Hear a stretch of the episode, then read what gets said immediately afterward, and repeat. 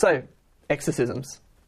Dude, first of all, before we even go there, I just want to say that um, we've been getting some really fantastic feedback, some fantastic um, advice, suggestions, ideas.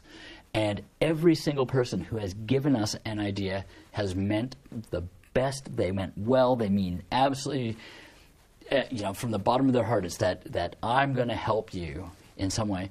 And some of the ideas are just a little bit outside of my comfort zone.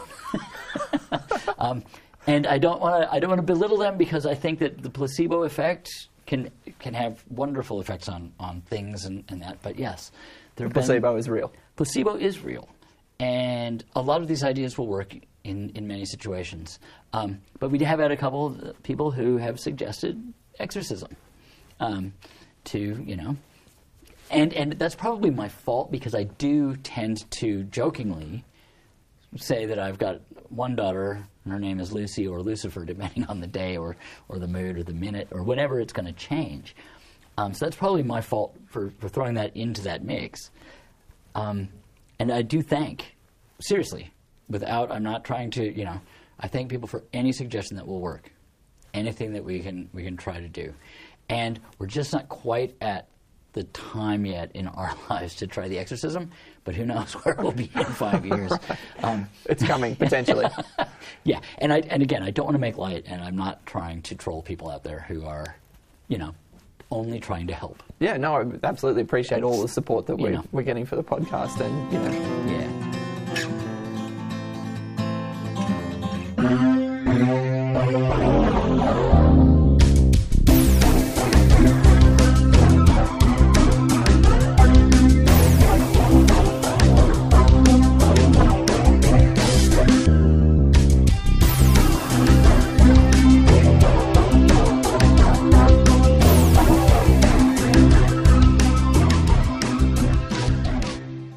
We would like to apologize to David Cannell, first of all, for erasing his show.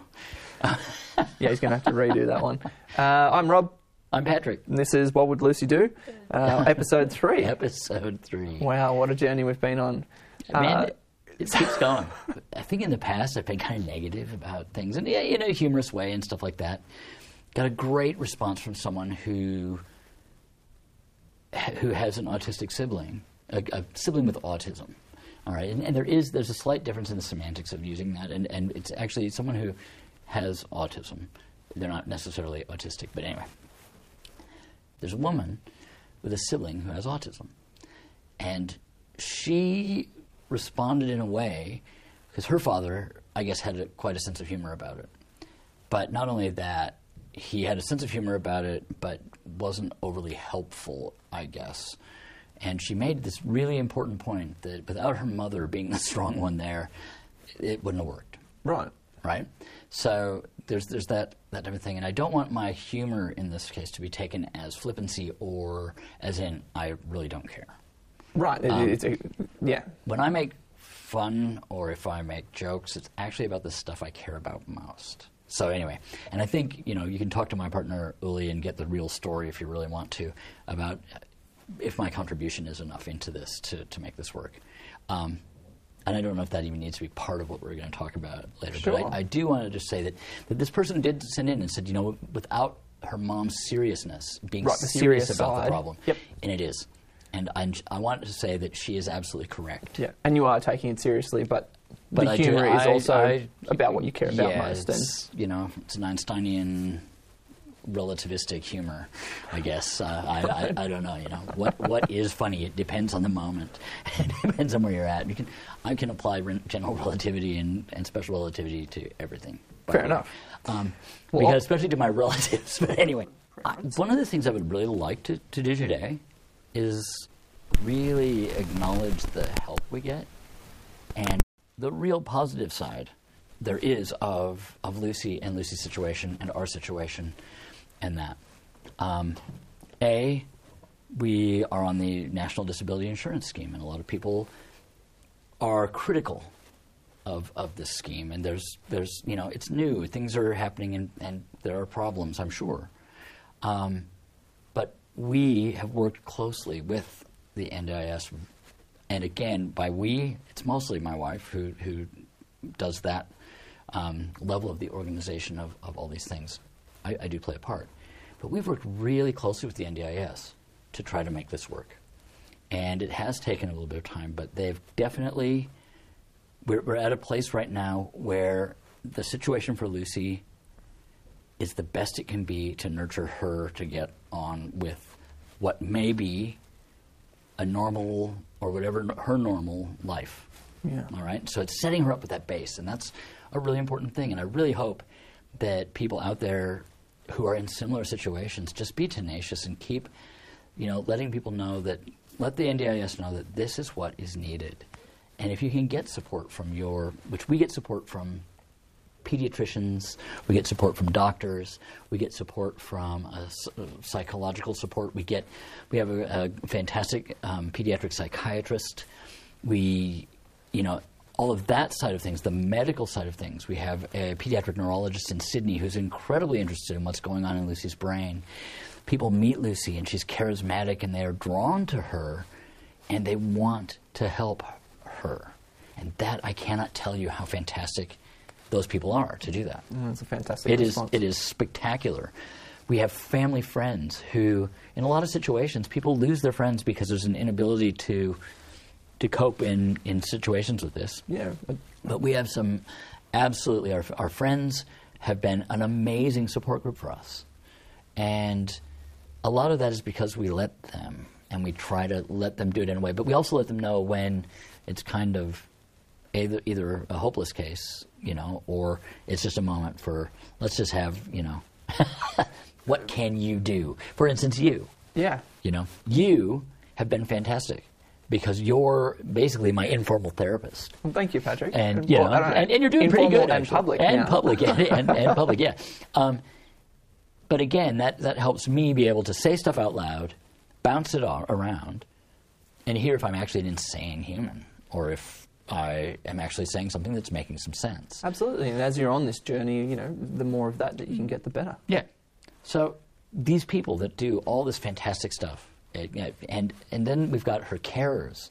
So the NDIS does fund us having someone to come and care for Lucy, and we get really good help. And we've got a really nice group of of diverse personalities, diverse interests, diverse everything because Lucy is one of the most diverse people I've ever seen with what what can keep her interested, happy, um, thinking, doing, and, and all of these things. And all these people who are so different, we got into a room all together. When we all got together, the one person we were missing was Robbie, who's Lucy's main carer, because she had to go for a family emergency in, to, to New Zealand. Yep. Um, So not at this community meeting. That's cool. She wasn't at that community meeting, but it was a fantastic meeting. It had friends, as well as people who work for an agency, as well as people who come from a, all got together to discuss Lucy with a consultant who had come and met Lucy and interviewed all of them and found a way to put it together into a report. Again, that was all funded by the NDIS. It's not a, a, a cheap thing, but again, we it was realized by everybody involved with Lucy that it was an important step that needed to be taken, and that this would then consolidate that information for Lucy. That person sent the report to Lucy's school because we really want everybody, and by we, I mean everybody involved has the same goal, that everybody's on the same page so that we can all help Lucy as much as possible. And I, I you know, it's like we've gone from Lucy having two parents basically to Lucy having 20 parents or, you know, 10 parents. And they all have a different input Yeah, and a commitment to and a Lucy. commitment to Lucy and her safety. But the interesting thing is, as we grow up, we, we have a child, and the most important thing evolutionarily is to protect that child to make sure that they grow up to pass on the, the genes and so that they survive and do, you know, and then altruistically to do better than we do. Hmm. You know, to be better than we were and make this world a better place. Yep. And so we have this, this protection, protective mode. But one of the things that we've done is we've gone, we have to protect everybody else's kids too, and everybody else. And Lucy, and is protecting everybody else and Lucy is exactly has the same priority for us. Yep. Because that does protect Lucy. Absolutely. You know, and, and that sort of thing. And this is why we need these people to be there. And in most cases, there needs to be two people with Lucy Yeah. to protect Lucy and the public and the other kids and you know infrastructure and people's cars and what, whatever else she might decide might be the thing that day that she has annoyed her. And all those feelings that she has are the same feelings everybody else has, but she just can't control them very well. Yeah. Which is a which is a different and fantastic perspective to have. And yeah, and the the uh, the other really fantastic thing is that there's the scientific minded doctors, neurologists, psychiatrists, psychologists who are fascinated from that aspect as well as actually they like Lucy. Mm. And it sounds amazing that someone would like this child who will scream obscenities at them, hit them with stuff, throw her feces. She hasn't done that in a while, by the way, and so hopefully I haven't just But she is beautiful, little cherub. she is a little, you know. There's a, Botticelli was an artist, and he used to make these little angels, the Botticelli angels. She does. She looks almost identical. Little curly hair I would call it Yep. the, the Botticelli devils, and then we could have a new, a whole new genre. um, but yeah, it's, you know, so all of that goes well, and then we've got the school. So the school got this report, and the school actually sent it, one of the teachers to this big meeting so that everybody was on that same page. I Yeah, mean, all aspects. This type of support, I, I don't hear about it often, and maybe it's out there, and I'm hoping it is. Um, but this kind of support is something that is, I can't thank all of them enough. Yeah. Um, and that's from NDIS managers all the way down through to the principal of our school, to the person who runs the agency, and the other carers who come from other. All these agencies that move together and work together have done this all for this one child. Yep. Now that's a huge amount of infrastructure and and and um, input into Lucy. And seriously, thanks is there, there's got to be a better word. You know, gratitude, thanks. Um, you know, you know, if there's anybody out there who's got a better word, a, the, the the way to say this right, there might even be words in other languages. Like I bet Japanese has a, a, a word that is like the best, biggest thanks you can give. Yeah. But that's that's today. Yeah. That's this podcast. Always thankful for the support that you receive. Yeah, and we are. That's this is the, the the real positive side of stuff, and the school has adapted their curriculum to make basically a Lucy individualistic curriculum that doesn't have and utilize any of the teaching styles that are in any way or shape or form the ones that they use in any mainstream school. Hmm. It's Lucy driven and guided by teachers who can take her to the places she needs to go. She can read. Her writing, she can type and spell, kind of. You know, her spelling is pretty bad, but that's okay. Um, writing Yep. uh, in spaces and things like that, yeah, there's spatial stuff. I, I, I like the freeform way that she does that stuff, but but she can read, and she can read almost anything instantaneously. She's really fast. She's like speed reader. She looks at signs. She reads that kind of stuff.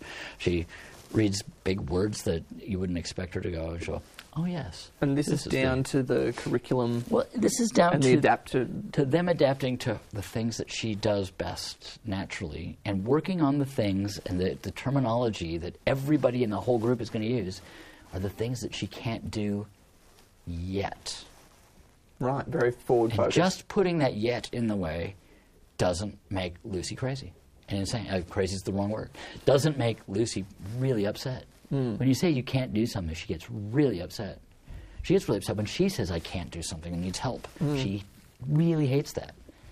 But her teachers at Cranley have said, No, Lucy, you just can't do it yet. But you will be able to. Oh, what a positive frame. That's and excellent. that puts her all of her failures not in the failure bucket. It's in that learning bucket that she's she's going. And so utilizing that to tell all the other carers, this is how we do it. When she gets upset, she falls off her bike. Oh, I can't ride my bike. No, you can't ride it perfectly yet. And all of a sudden that, that gives her that, that moment that, okay, it's not all lost. Because the way her brain works, which we don't know, really, um, that's that's how we do it. How does that gel with time? Because at, at another point in time, she struggles with um, temporal continuity. Oh man! uh, in, in Yeah, terms of she's time. temporally incontinent. Yeah, So we have time hemorrhages out of the yeah. So the, the, the concept of time. How does the yet play into her? Like obviously, you see a behavioural change when you So, say yet. One of the things that still ups- still upsets Lucy sometimes is when you use the word tomorrow. We'll do that tomorrow because she realizes, I think, in a weird way, tomorrow is a never situation. Hmm. So she realizes better than most that tomorrow's a never And situation. sometimes she, if there's something she really doesn't want to do, she goes, "No, we'll do that tomorrow." and it might be something she never wants to do ever. And so we, we have to try to translate that one. So tomorrow can mean a few different things depending on what she wants context or, or what her context is. So, so there's that. But for instance, just yesterday, she was like, "What time is it?" And it was seven in the morning. And she goes, "When are we going to school?" I said, "Well, we'll go at about eight fifteen. Okay. Less than thirty seconds. What time is it? Is it time to go to school yet? No, that's still in about an hour and now fourteen minutes. And you know, and but she will ask that and not grasp the fact that the time is going to pass, and she doesn't have to be worried about it. Hmm. So she will obsess about what time it is for that, and sometimes it'll be that entire hour and fifteen minutes, unless we can find something to distract away from that and do something. Right. But a lot of times she doesn't want to or doesn't think she wants to because I don't think she realizes it's quite that long. Right, this is a, this is a short term thing that I'm going to obsess about, ra- know. r- rather than the energy that I'll put in over this it's- time. It could even be very like temporally. I mean, now I'm totally going out on. I'm, I, I have no leg to even. We're going into stand on. We're going speculation-ville. into speculation. but it's very similar. It's like she gets it. There's a day. She looks at a calendar. What day is this? Yes, this is the 16th, and it's six days until that. She Hmm. looks at a calendar. She goes, "Yeah, what day is this? This it's this day. Today." She even said, "Today's the 22nd." And I went and checked, and I was like, "Yeah, it is. Really cool." But the time in the day, I don't think com- computes. It's Yeah, almost like like primitive people who it was light and it was dark, and you know, when it got dark, you went to sleep, and when it's light, you got up, and and there was a day, but the the, the individual bits were not actually quantized. I guess yeah. is the, the It's almost like reference to other things, you know, a calendar or, or Yeah. external. I don't know, you can conceptualize that, but then internally and how it relates to you and your moment, know. that's different. And and a lot of that could come from some of the things that we're discovering about Lucy.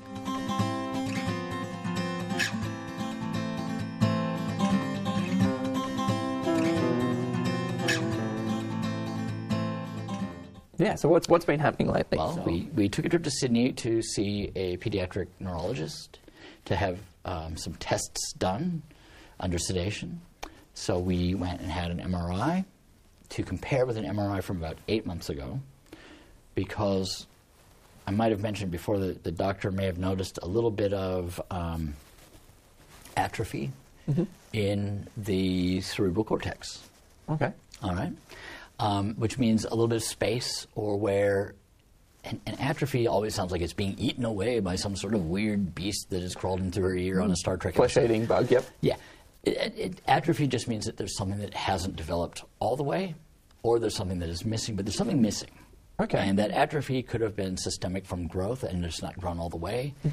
I think. I think this is how Mm-hmm. It could neurologists talk about that. So Okay.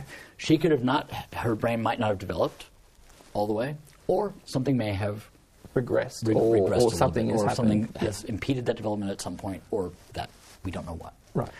Um, but we tested to see if there was any autoimmune type of response because there are a couple of interesting cases where people have found out that there's this autoimmune disease that does a similar thing. Inhibits the inhibits development the development or, or reduces um, capacity of the cerebral cortex and has people having um, schizophrenic-like behaviors Okay.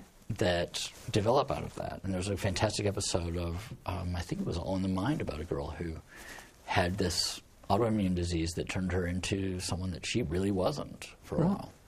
And So, awesome. yeah, And so we- testing the so we- autoimmune, yeah. We tested the autoimmune stuff, and it doesn't appear that there's anything with Lucy that way okay. in her cerebrospinal fluid. Um, so they did a lumbar puncture or spinal tap or you know whatever, however you want to Yeah. want to do that. Um, uh, again, under sedation because she has she's not a still human. Um, but they, they found that this the atrophy doesn't seem to have gotten worse since in eight months. Okay, so, So- two MRIs. Two MRIs are coming out pretty much the same, but we also did notice in this one, and then look back at the other one, that the corpus callosum, which is another one of the things that separates our The bits of our hemispheres of the the brain. hemispheres of the Yeah, brain, so it's the, the, the white hemispheres. and it's the white tissue that's missing Okay. mostly in the other parts as well. Right. So it's a lot of that communication between the brain cells that we, we think. And again, this is seriously, this is me talking. I am not a neurologist. I am only a dad who is, and, and my wife, if you really want to get into it, Uli, she understands the actual mechanism of all of this so much better. Mm, we're talking about the networking, the It's fibers that are that yeah, are they're not running Cat six. They're running some sort of Yeah, yeah, dial-up yeah. connection Yeah, if potentially. If you, understand the internet, that's fantastic. If you understand broadband, it's, Yeah. it's, it's she's on copper. Yeah. If you understand, we can make all this. Okay, so, so but something is going on that limits the, the speed or the amount of information that's going between Yeah. different areas of the brain. And we see that due to the size, the actual thickness, and the lack of the white matter that's in those Okay. areas. Wow. So we, we've, we've found this. So does that mean that there's nothing we can do? Or does it mean that there might be? Well, we, we don't know. Again, this is the beauty of Lucy, is that this journey of it, it's really, you know, I mean, it almost sounds hellish at times, and it, it can be pretty awful, but it really is filled with absolutely fascinating stuff that I'm learning about Mm. the human brain. I don't know if that's ethical to be learning that from my disabled daughter and, and, and that sort of thing, but we're not dissecting her. Surely yet. it's a, it's a it's a journey, right? You know, it's a journey. Sorry, that of, was an of- inappropriate joke. That, yeah, a journey of learning. You know, uh, but we wouldn't know necessarily whether that's causative or, or, just a, a symptom or of a what. symptom or a reaction or a uh, yeah. So what's the thinking? What's that? We, we don't know.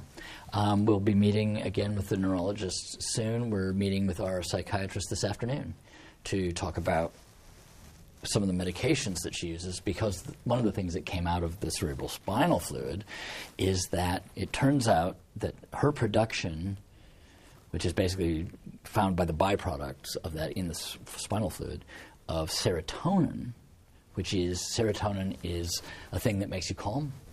It's, it's cal- calm and and and and, uh, and kind of happy, and, and that her production of serotonin naturally is low. Okay. So she doesn't produce as much serotonin as normal.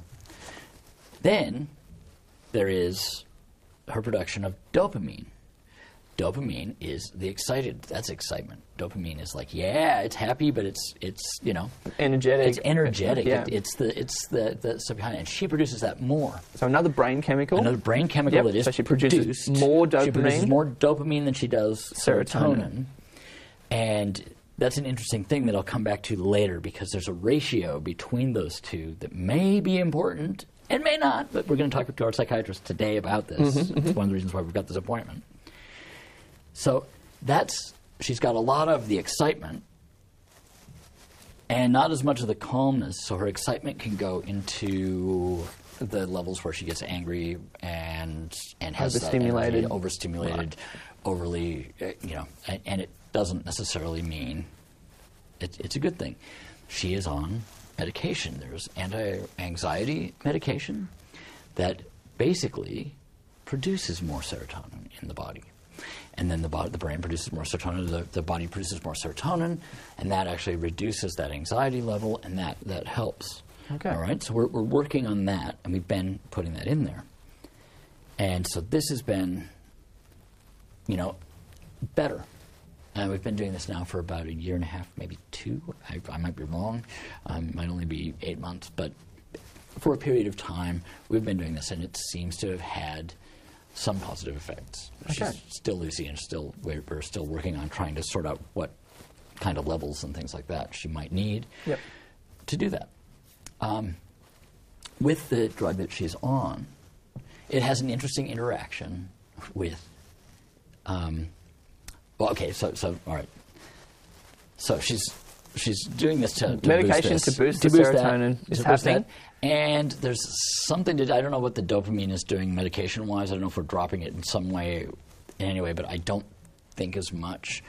but she also takes an antipsychotic, which I'm not exactly certain all of the chemical mechanisms in the brain that that is working on, but it, I'm sure it does something to the dopamine as well. Okay. Um, so th- it's complex, but there's, there's Oh, stuff man. going on. But- Complex. But, but the main focus is that the serotonin is being boosted by some medication Yes. in particular. Yes. Right? Um, and so that, that, that's what we're, what we're doing. Now, there's the sleep issues that we've talked about in the past. Yep. Where she doesn't sleep and she burns her melatonin super fast. We've talked about that kind of thing. Um, just to quickly recap, if she has any browned, anything baked, anything, she smells cigarette smoke, wood smoke, smoke, yep. all that kind of stuff, she will burn her melatonin super fast and sleep at, in 20 to 40 minute intervals with long intervals in between, and she just cannot sleep. Yep. So we supplement her melatonin. Um, but even that, if she has other stuff, that burns that melatonin incredibly fast. So we've, you know, we do that. It turns out that there is a grapefruit extract, uh, Nerigellin, I want to call it, but I'll look it up and we'll talk Put about it in later. the- we'll put in it the description. In the description. Yeah. Um, but it's grapefruit extract. And this has a fantastic mechanism. So the cigarette smoke or the browned meat that tastes nice or all that stuff, it has an enzyme in it, and somewhere in that Maillard reaction, that then enters into the system and it breaks down melatonin. So this enzyme breaks down the melatonin Which she already burns which quickly. already but burns quickly. Exacerbates but this now exacerbates it and and multiple Yeah. you know factors faster. Yeah. Grapefruit contains an enzyme that blocks that enzyme from burning the melatonin. Right. Pretty cool. Great. So we were We're like, get some of that. We were excellent. It was like fantastic. And Uli, uh, she did uh, this research. She is she is brilliant, and you know, none of this would, would be happening without her. If I was a single Yeah. parent, I would be toast. um, and I'm not, thank God. Yeah. But that's you know, Uli is is absolutely brilliant. So we we found this and we tried it. And we slept. We even had a nice dinner that we made enchiladas, and it was actually good. And we slept. And it was like, ooh, cool. We might be able to start eating actual food that isn't boiled. May I boil you a steak? yes. How would you like that steak boiled, sir? Yeah. Um, yeah. It's you know, it's um. So that was that was pretty cool.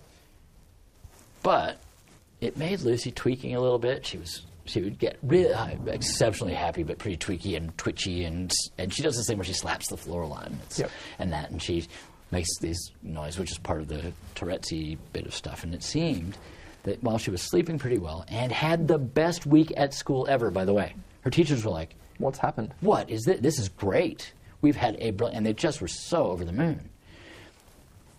But the, but the tweaking, twitchiness is getting worse. Twitching is getting worse and worse and worse. And then Uli, being Uli, the researcher, starts looking into this again and starts looking further down into these scientific papers and realizes that this, it's got a C number, C, P, but the- it, it, there- again, we'll put it in the description. Um, that this really bad drug interactions with lots of other the grapefruit extract the grapefruit has bad extract interactions. can have bad interactions. I mean, with Ah. all sorts of drugs, huge number of drugs for all sorts of different things. One of them being the Zoloft that Lucy takes for her Serotonin. anti-anxiety. What it does is it inhibits the uptake. Oh, it's a, what is it called? It's an uptake inhibitor. It's a Yeah, reuptake inhibitor. Reuptake in, inhibitor. yeah, so the body wants to break down the serotonin. And it stops that from happening. and it stops that from happening. A lot of it gets gets out. You know, so like these kind of drugs, ten percent ish, get used by the body, and the rest go ba- out through the waste system, so in your urine. All right, um, but this keeps it in the system longer. so it the makes it stick. serotonin which you were boosting is now boosted Being, right it's up. being built up in the system, and it can actually build up to to toxic levels. So it's not being gotten rid of in the waste products. in the it's, it's just hanging around, hanging around and, getting and more getting hanging more- around. more hanging around. and so we, of course, um, you know, parental fail. This is this you've stopped, right? Yeah, you, yeah, you yeah, did yeah, the yeah, thing, the sleeping's work, that's great, we've Yeah, stopped, but it's stopped, because of the blocking, it keeps blocking. it keeps blocking. So we're you know we're going to explore some different medications that don't interact with this. Again, why we're talking to our psychiatrist today. Great. Um, you know, next episode we'll give you the, the whole thing. It's you know, um, yeah.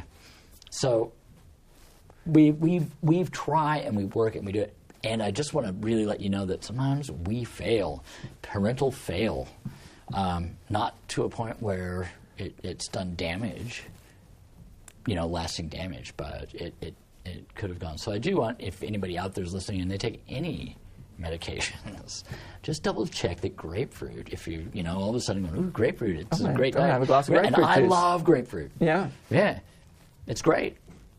But it's grapefruit. It's grapefruit. Yeah. the- yeah, you're practicing being a dad. Do you have something to tell me? No.